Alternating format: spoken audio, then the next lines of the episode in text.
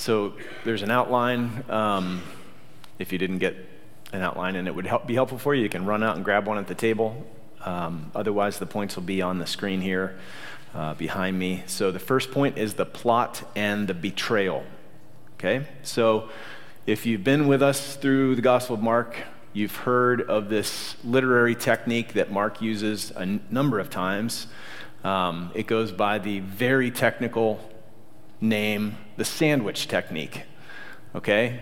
Where he has one thing on one side, like a piece of bread, one thing on another side, like a piece of bread, and then the meat's in the middle, okay? Well, there's a sandwich technique going on right here, the Markan sandwich, right?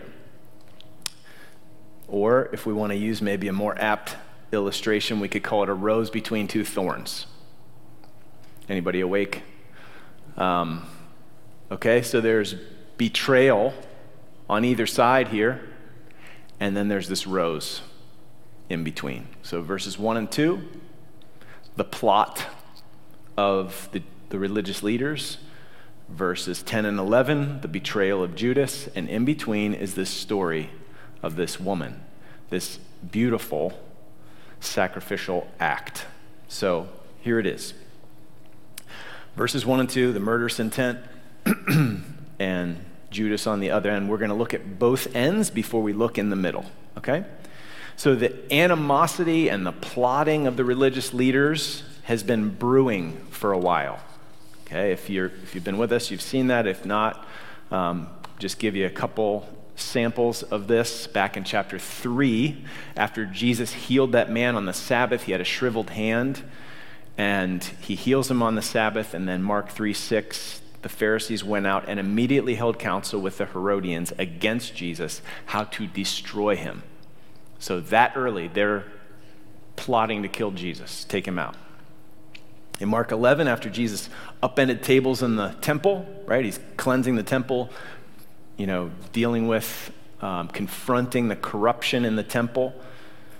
Mark 11:18, the chief priests and the scribes heard of this, and they were seeking a way to destroy him, for they feared him, because all the crowd was astonished at his teaching. And then in chapter 12, after Jesus told a parable to confront the religious leaders, in verse 12 it says, they were seeking to arrest him, but feared the people, for they perceived that he had told the parable against them, which he had, so they left him and went away. So in a sense, the last straw has already been dropped, okay, between Jesus and the religious leaders at this point in the story. They've ceased to dialogue. Remember, they came asking question after question, trying to pin him against the wall, and he evaded all of that and then ends up turning the tables and asking them a question, and they won't answer it. So he silenced them. He's turned away from the temple. He's left the temple, almost like in the Old Testament, the glory departing the temple. And really only his popularity with the crowd is protecting him at this point from their hands, keeping them from acting more swiftly. So at the festival times, especially under Roman occupation, there's tons of people coming in Jerusalem. They're going to be extra vigilant to make sure there aren't any riots. This would be a really bad time to arrest Jesus publicly, because the people, he's popular with them, and they're going to freak out, and then that's going to bring, you know, the heavy hand of Rome down on them. So we see in verses 1 and 2, it's 2 days before the Passover and the Feast of Unleavened Bread, and the chief priests and scribes were seeking how to arrest him by stealth and kill him. For they said, don't do it during the feast, lest there be an uproar from the people.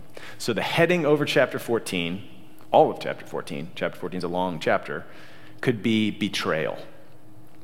It's all about the abandonment of the disciples, betrayal of Jesus before and during his suffering. So since his popularity is still protecting him, the religious leaders need this way to arrest him. How do we do it in such a way that we draw as little attention as possible, do it away from the crowds? Under cover of night would probably be the best scenario, right? But that makes it difficult. This is before electric light. How are we going to recognize him to arrest the right man?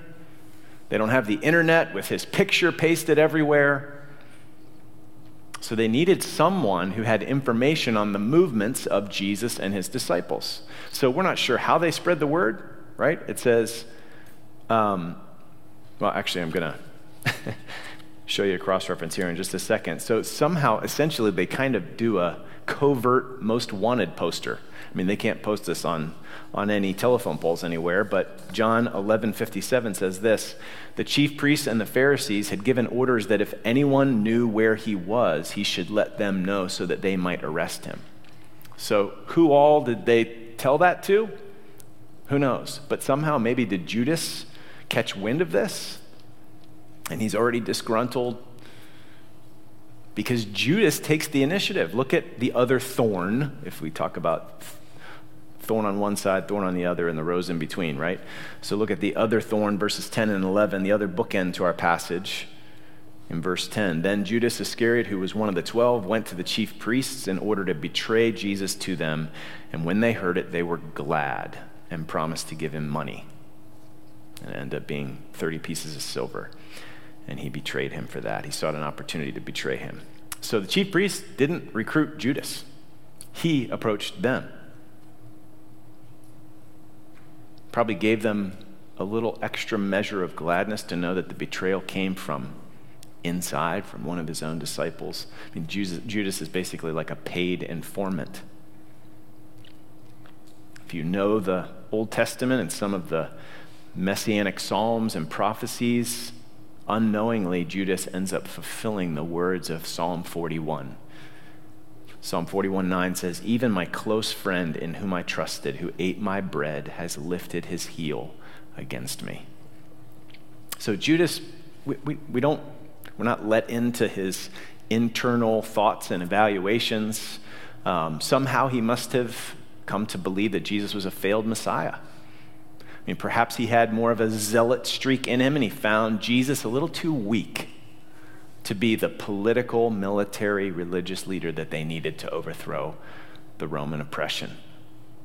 And you can imagine him saying, like, all this talk of his impending death and burial, that can't be the Messiah. The Messiah is a victor, not a victim. So James Edwards, commentator on Mark's gospel, writes with sobering clarity when he helps us think about Judas's guilt. He says this: Judas was fully responsible for his betrayal of Jesus. It is he who goes to the chief priests, not they to him. The account closes with no Hamlet-like soliloquy lamenting a tragic decision, but with Judas's icy resolve to complete his insidious plan. Judas is thus not a victim of circumstances or a pawn dominated by greater forces. He is a moral agent who freely chooses evil in handing Jesus over. So as we now transition to point number 2, just one more observation of these thorns that surround the throne. What did I just say? The thorns that surround the rose structure. Because there's also an insider-outsider motif present here. Verse 3 begins like this. Look at verse 3. And while Jesus was at Bethany in the house of Simon the leper, as he was reclining at table, a woman comes in. So Bethany lay outside Jerusalem. Simon the leper elicits outsider connotations. I mean, certainly by this time, Simon must have been healed, and perhaps even by Jesus, because if he was still a leper, he wouldn't be having people at his house. He would have to be, separate from everyone, because lepers were outcasts. They were the ultimate outsiders. But here, this outside of Jerusalem, at the house of an outsider, or at least previously an outsider, and then an outsider comes in. A woman who in that culture would have been viewed as kind of second-class citizen, the men enjoying a higher station, and she's unnamed.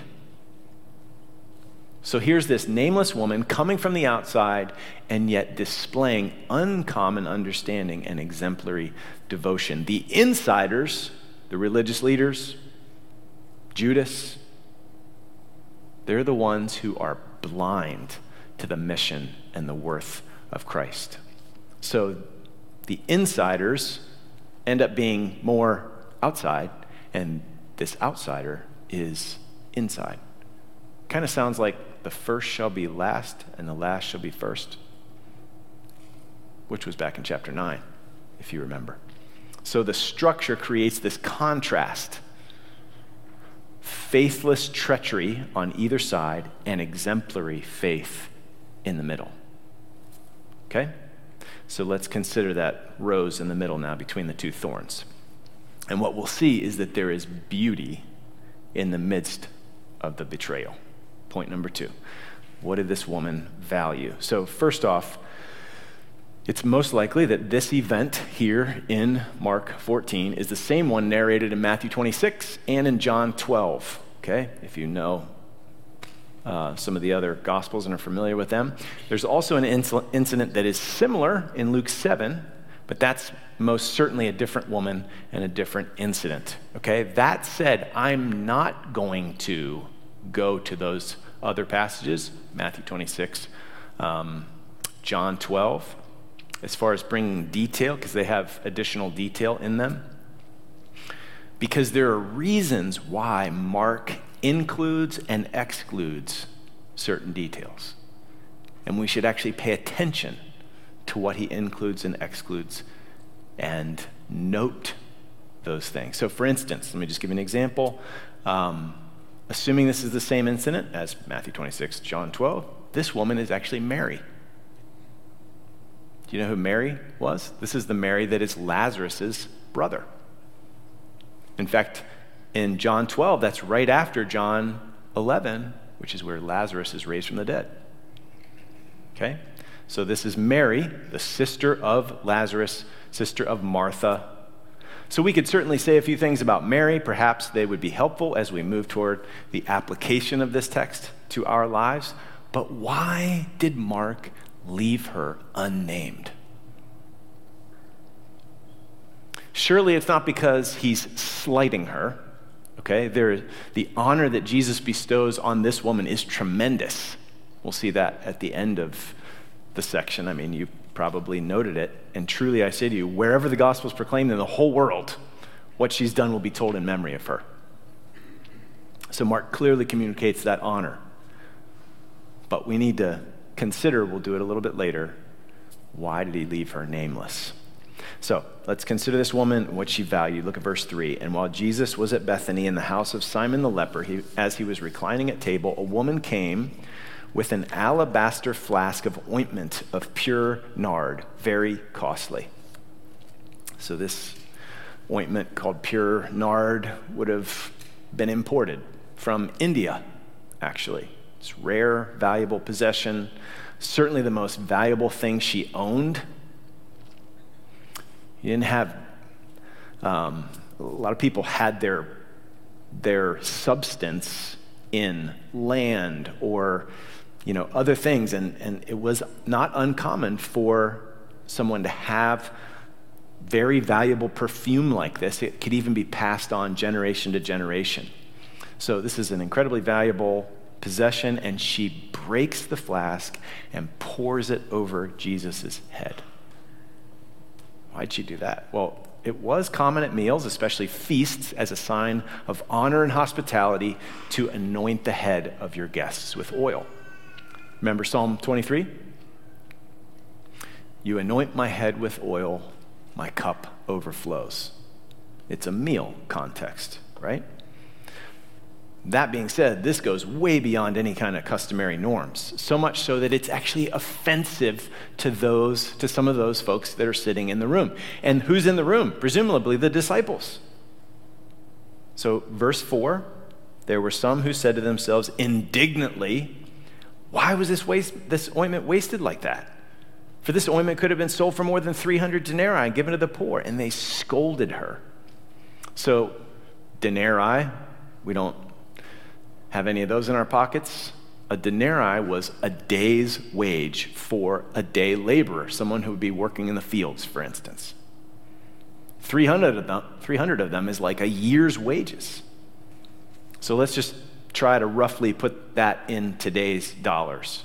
Maybe something like $45,000 to $60,000 ballpark. So for the sake of the point, let's say that this is like pouring out in a moment $50,000. Think of that.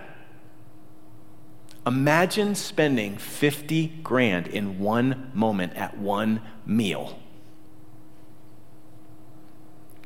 Imagine seeing another Christian do that. I mean, I was trying to think of, is there any context where we could even fathom something similar in our world today? I mean, I don't know, maybe you have some dear friend who's lived in your area for a time and they're moving and this final meal together and you go all out and somehow the bill is $50,000, or maybe somebody's diagnosed with stage 4 cancer and there's nothing, they just found out there's nothing that the medical community can do. And while they can still enjoy it, you want to have this night and $50,000. How would you react to that kind of money being spent?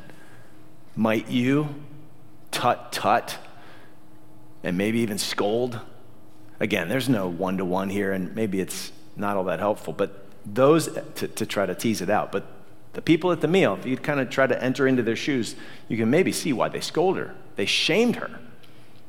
They made it clear that they thought she just wasted that treasured possession.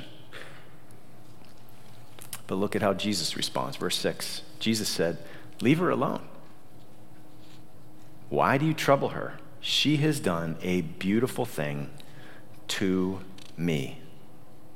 For you always have the poor with you, and whenever you want, you can do good for them, but you will not always have me." Anybody ever read that before and been bothered? Seems like Jesus is kind of hating on the poor.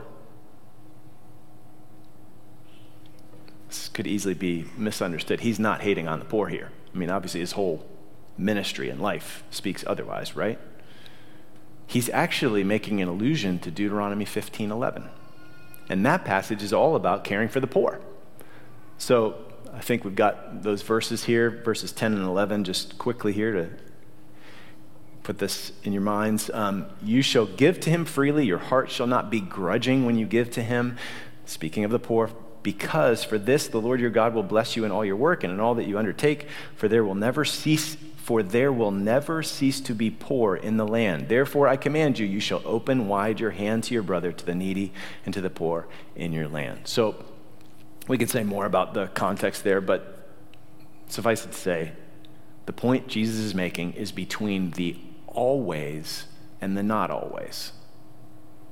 They will always have the poor, and they should always do good to them, but they'll not always have me. I'm not always going to be here with you in the flesh. So the rationale is actually similar to when the religious leaders approached Jesus and his disciples. Why don't your disciples fast? And Jesus didn't say, my disciples don't ever need to fast. He said, why would they fast while the bridegroom's here? But there'll be a time when the bridegroom is taken away, and then they will fast. So do you see? Is everybody tracking here? Everybody, you could go like this and I would know if you're okay. So Jesus is not disparaging the poor. He was poor. His whole earthly ministry speaks about, I love the poor and the vulnerable. So if their concern was really for the poor, there was plenty of opportunity. But the window of opportunity to demonstrate love for Jesus in person was closing because he's heading to his death. So James Edwards again, let me quote him. He helps us appreciate what's going on here. In placing himself above the poor, Jesus places himself above the great commandment to love your neighbor as yourself, which in that sense is kind of shocking. Unless you're God. Then it's love God with all your heart and soul, mind, and strength, and love your neighbor as yourself. So subtly, there's a lot going on here. Back to the quote, but with unassuming pretentiousness, Jesus asserts his priority to all other goods. The value of a gift signals the value of the person to whom it is given. The extravagance of the woman shows that she alone understands Jesus's incommensurable worth. There we go. Now we're starting to get to the heart of this thing. So there was this time in seminary, 25 years ago, holy cow, when a fellow seminarian, you actually have these like preaching classes, you know, and it's kind of synthetic. You're like preaching to your fellow classmates and critiquing each other and whatever. It's helpful. It's synthetic. But this one dude was preaching on John 12, which I said is the same incident, different passage. And this kid was a very gifted preacher. Dude could preach like way better than I could. And he preached and waxed eloquent about how extravagant Mary's devotion was. And then he said how, you know, this passage applies to us, that our devotion should be as extravagant as Mary's. And no shade on him, but something just didn't seem right. By the end, I realized what it was. Again, no shade on that dude. I wouldn't want you to hear my preaching from back then. There's plenty of Sundays where I feel like I wish I was listening to somebody else. But anyway, the dude missed the point. The point is not that this woman is impressive. The point is that Jesus is impressive. He is of infinite worth, incommensurable. We don't use that word very often.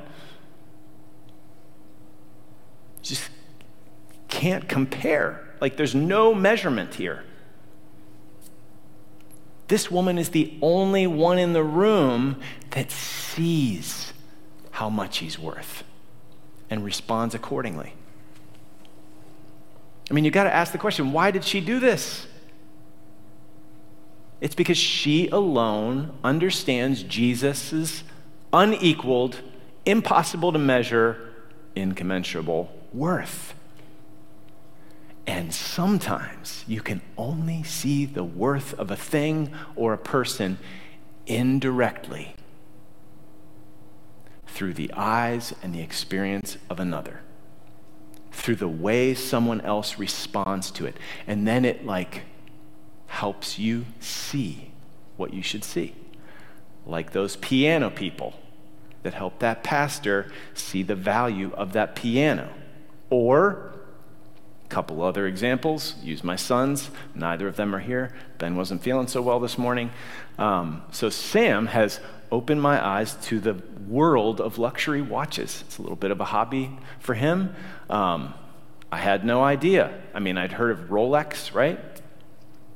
I would have never noticed before, but because of his interest and some of the things that he's told me and showed me and whatever over the last couple of years, I learned enough where when we were flying home from San Francisco after doing that wedding, was that 2 weekends ago?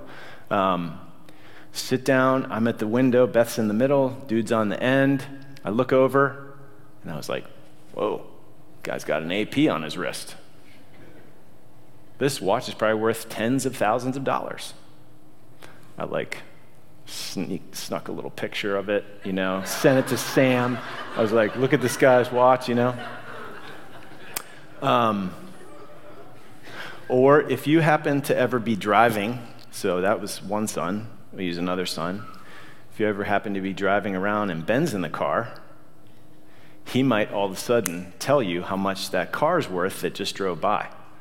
You know, if you see a Lamborghini Urus or a, you know, McLaren 650 or whatever it is, and he'll tell you how many horsepower it has, he'll tell you this, that, and the other thing, but he can tell you how much it is. That car's worth $185,000. That car's like $250,000. Well, part of that is because I probably told him. So he was a second-hander, now he's a first-hander. Second hand led him to see, and he likes and enjoys and Now he's a first-hander and he can point it out to you. You know those cars are actually out there, right? But you didn't know that because you didn't have Ben in your car. So anyway, so the point is not this woman's lavish sacrificial generosity like, oh, she's the hero, let's put her up on the pedestal.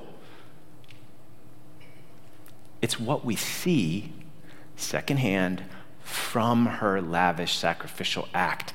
And this gets back to the question of why Mark left her anonymous. He wants us, you and me, the readers, to reflect on what she did and why, not on who she is. He wants us to ponder the nature of faith and discipleship, not focus on the identity of this disciple, as much as he honors her. The anonymity actually pushes our focus onto the right thing. She's not the focus. She's not the hero. Jesus is. And consequently, her act then invites us to experience firsthand the surpassing worth of Christ. So what happens is, as we look into this story and see what we see, then the camera turns on us. What do you value?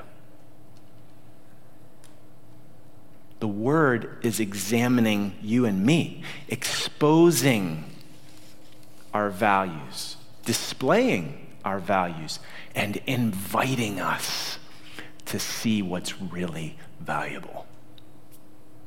So point number 3, what do you value? First off, let's just beware. Let's take the caution from this passage. Let's beware religious pretexts for greed and selfishness and kind of minimalist Christianity. So the disciples give a religious reason for their indignance. Why did they scold her? This could have been sold and the money given to the poor. It's kind of like the disciples scolding people for bringing children to Jesus. He's too important. He's too busy. Keep him away. And Jesus says, no, to such belong the kingdom of heaven. Let the little children come. So let's beware religious pretexts to justify, to rationalize our selfishness and our stinginess. That's what was really underneath. There's blindness underneath. Basically, what they were saying is, Jesus isn't worth it. Jesus isn't worth this extravagance. What a waste. So the question is, how much is Jesus worth? How much is Jesus worth? How much is Jesus worth to you and to me? What does your life say?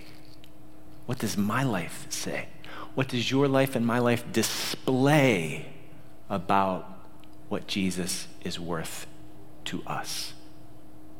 And right now, in this moment, can I encourage you to join me in praying Psalm 139, 23 and 24? Search me, O God, and know my heart. Try me and know my thoughts, and see if there be any grievous way in me, and lead me in the way everlasting. Let's welcome that kind of examination. What this woman did was beautiful because there was no one more beautiful and valuable than Jesus. So this lavish waste isn't foolish, it's beautiful.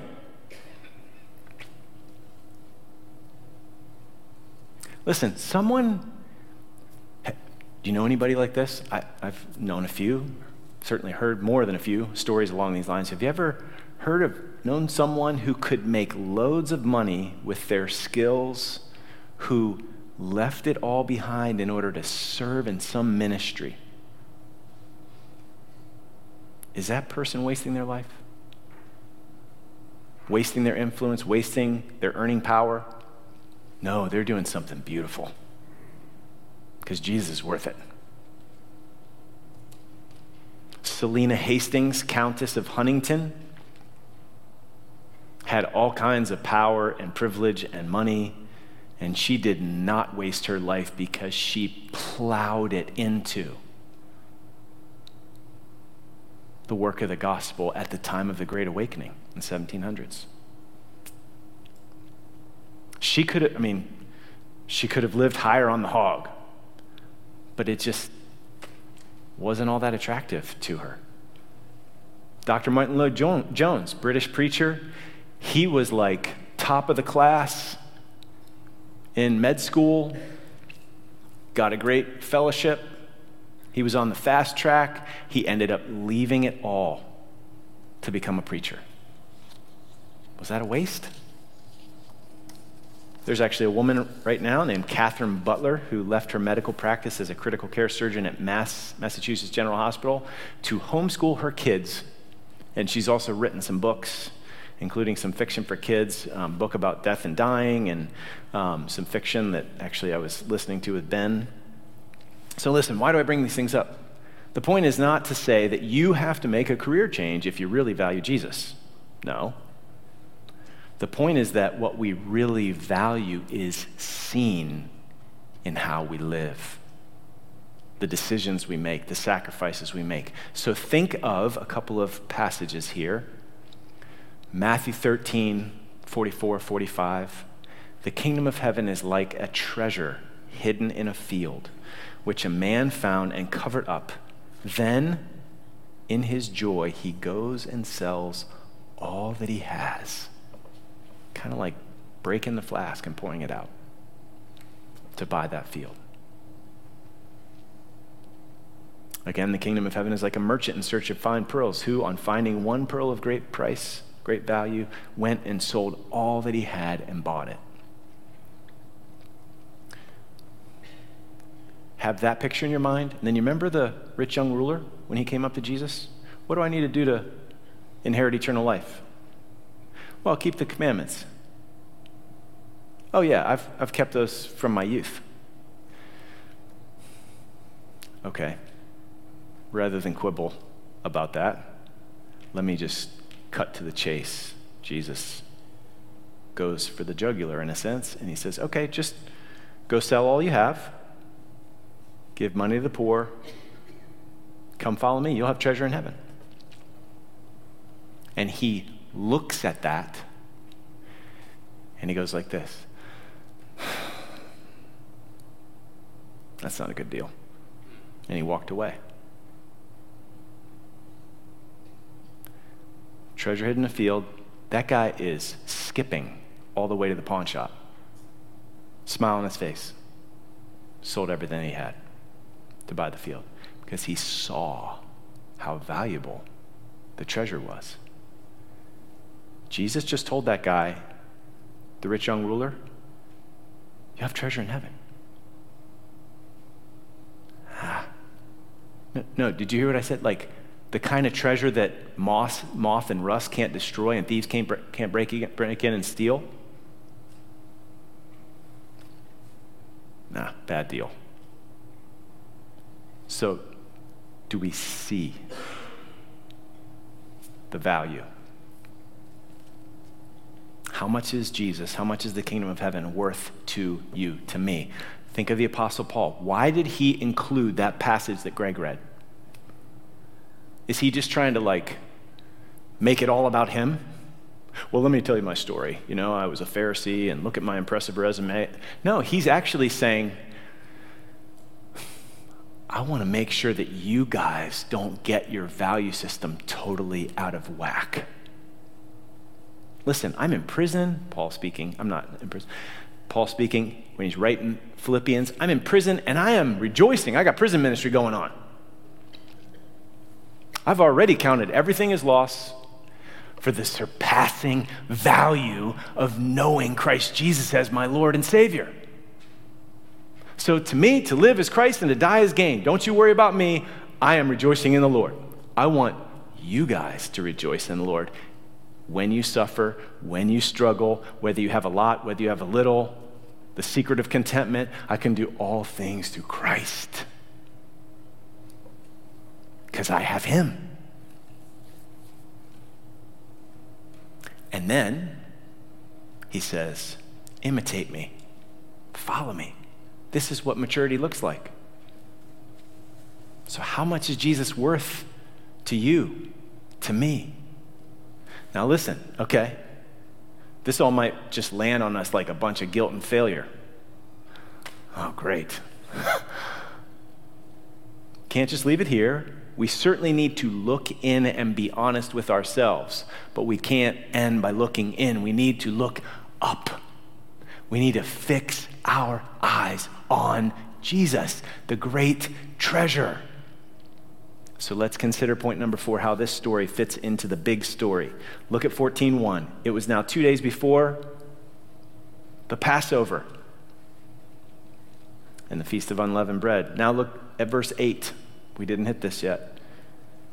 Leave her alone. She's done what she could. She's anointed my body beforehand for burial. Do you see where this thing is going? You see how important this is to the story? Like how this little story fits in the big story? Jesus has predicted his death several times already, right? If you've been walking through the Gospel of Mark with us, you know that. And here is another prediction in dramatic form. And it's with the connotations of Passover and the Exodus hanging in the air from verse 1. What does all this mean? The blood of the Passover lamb was to cover and redeem the people from death. So just as freedom from slavery in Egypt was won at the death of the firstborn and the blood of lambs painted on the doorposts so that the death angel would pass over, the death of Jesus, the Lamb of God who takes away the sin of the world, his blood was shed to cover us, to make atonement for our sins. We can't atone for our own sins. To redeem us, set us free from slavery to sin and the condemnation for sin that we deserve. So this little story right here is saying, whoa, do you know what's going on here? The old covenant is passing away. The old order is about to end. The temple's going to be destroyed. The new covenant, that's coming in my blood. The dawning of the new day is about to begin. The whole trajectory of the gospel is pressing toward the tearing of the veil, remember? Jesus just predicted the destruction of the temple. What was the temple for? It's where God met with humanity. He's now the place where we meet with God and can be reconciled to God. Atonement can be made so that we can be reconciled with God. Jesus is about to accomplish the greater exodus, setting us free not just from, slavery in some country under some strong man Pharaoh, but setting us free from sin, slavery to sin. He's going to form a new covenant, and he's going to form that people around himself. He is the anointed king and Messiah. He is the prophet. He is the temple. He's the high priest. He is the offering, the Lamb of God. He's the mercy seat. He's the manna from heaven. We could go on and on and on. He's everything. So remember my beloved seminarian sermon? If that's the point, this lady was extravagant in her devotion. You need to be extravagant in your devotion. You don't even need a cross for that. It's just be more extravagant, everybody. See you next week. You don't need a cross. You just need more devotion. Aren't you glad that that's not the gospel? The gospel is, though he was infinitely wealthy, infinitely rich, for your sake he became poor, so that you and me, through his poverty, might become rich. All the riches of God's mercy and his grace, and his love, and his compassion, and his care, and his promises. How in the world do we get those? Through Jesus.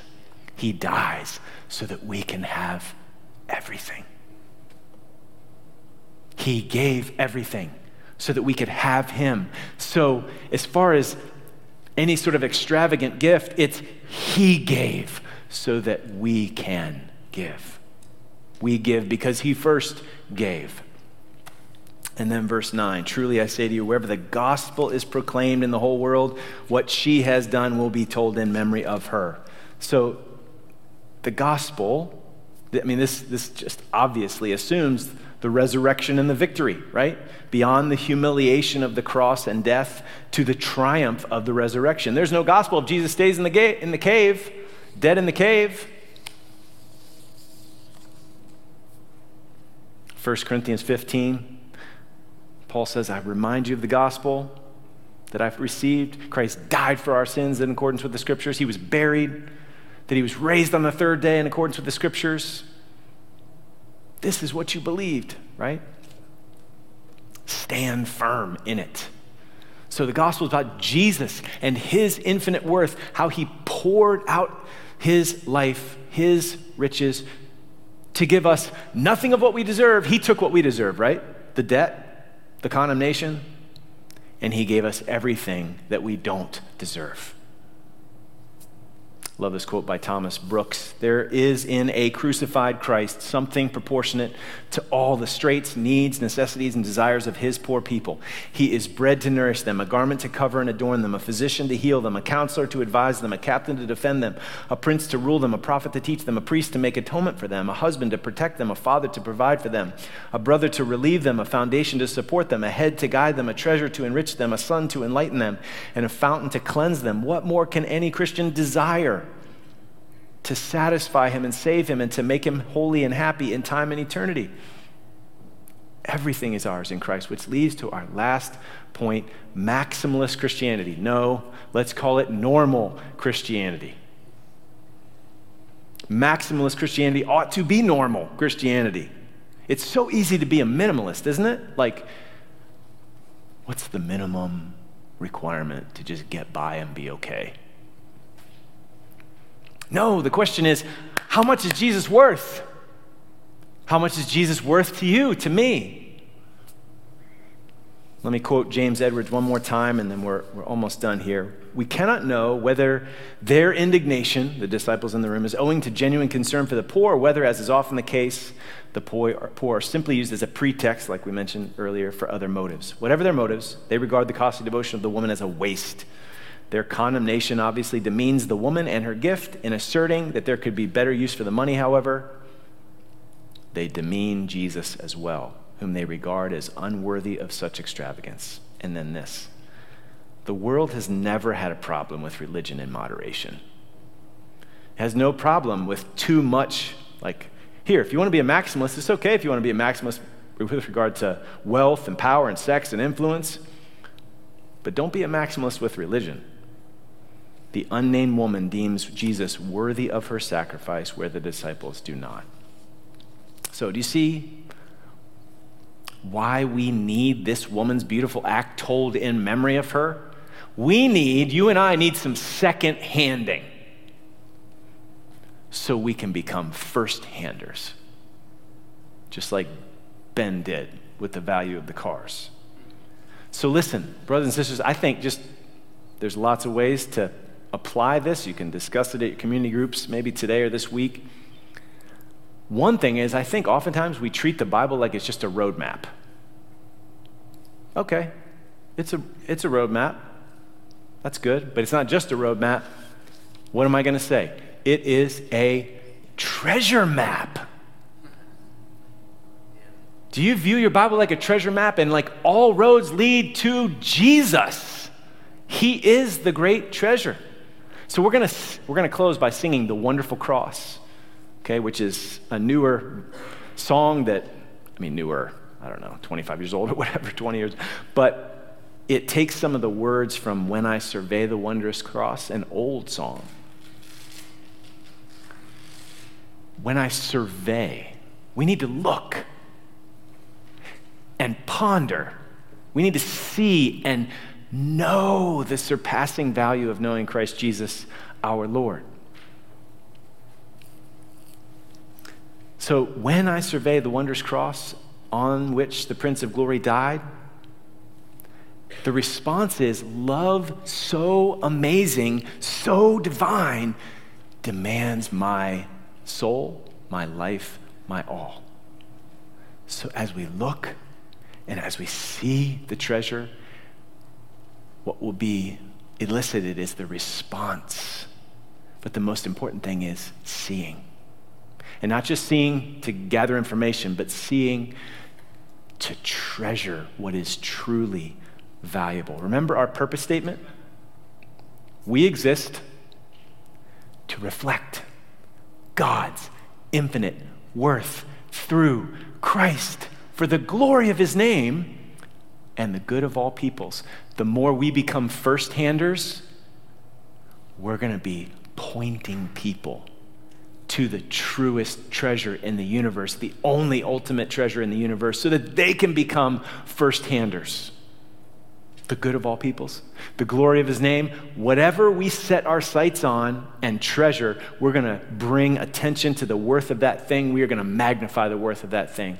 So we exist to reflect God's infinite worth like the moon to the sun, but the sun needs to get its orientation with the sun so that that's what we shine with. We need to radiate his light and worth.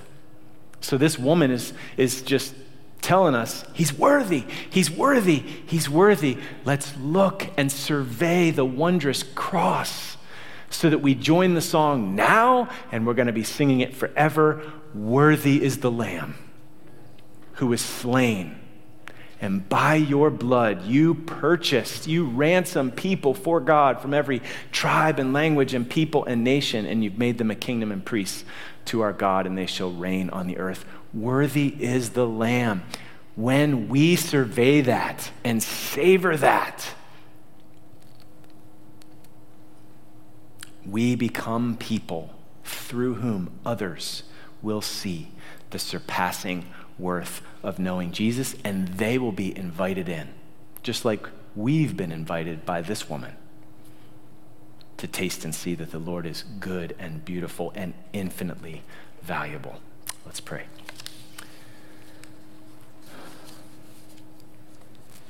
Oh Lord, we need you to open our eyes to see your glory in the face of Jesus.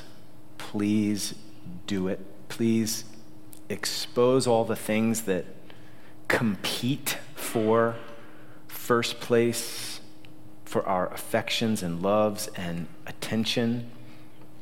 Show them to be the husks and the ashes that they are. And Lord Jesus, would you take the first place and put all of that in its appropriate place? So many good gifts, certainly, that we can enjoy in this life, but only in their proper relation to you and only with you, Lord Jesus, as our surpassingly valuable treasure. Please help us to see. Please help us to treasure you and shine with your light so that we invite others into the same experience of the surpassing value of knowing you as Savior and Lord. We ask it in your name and for your sake. Amen.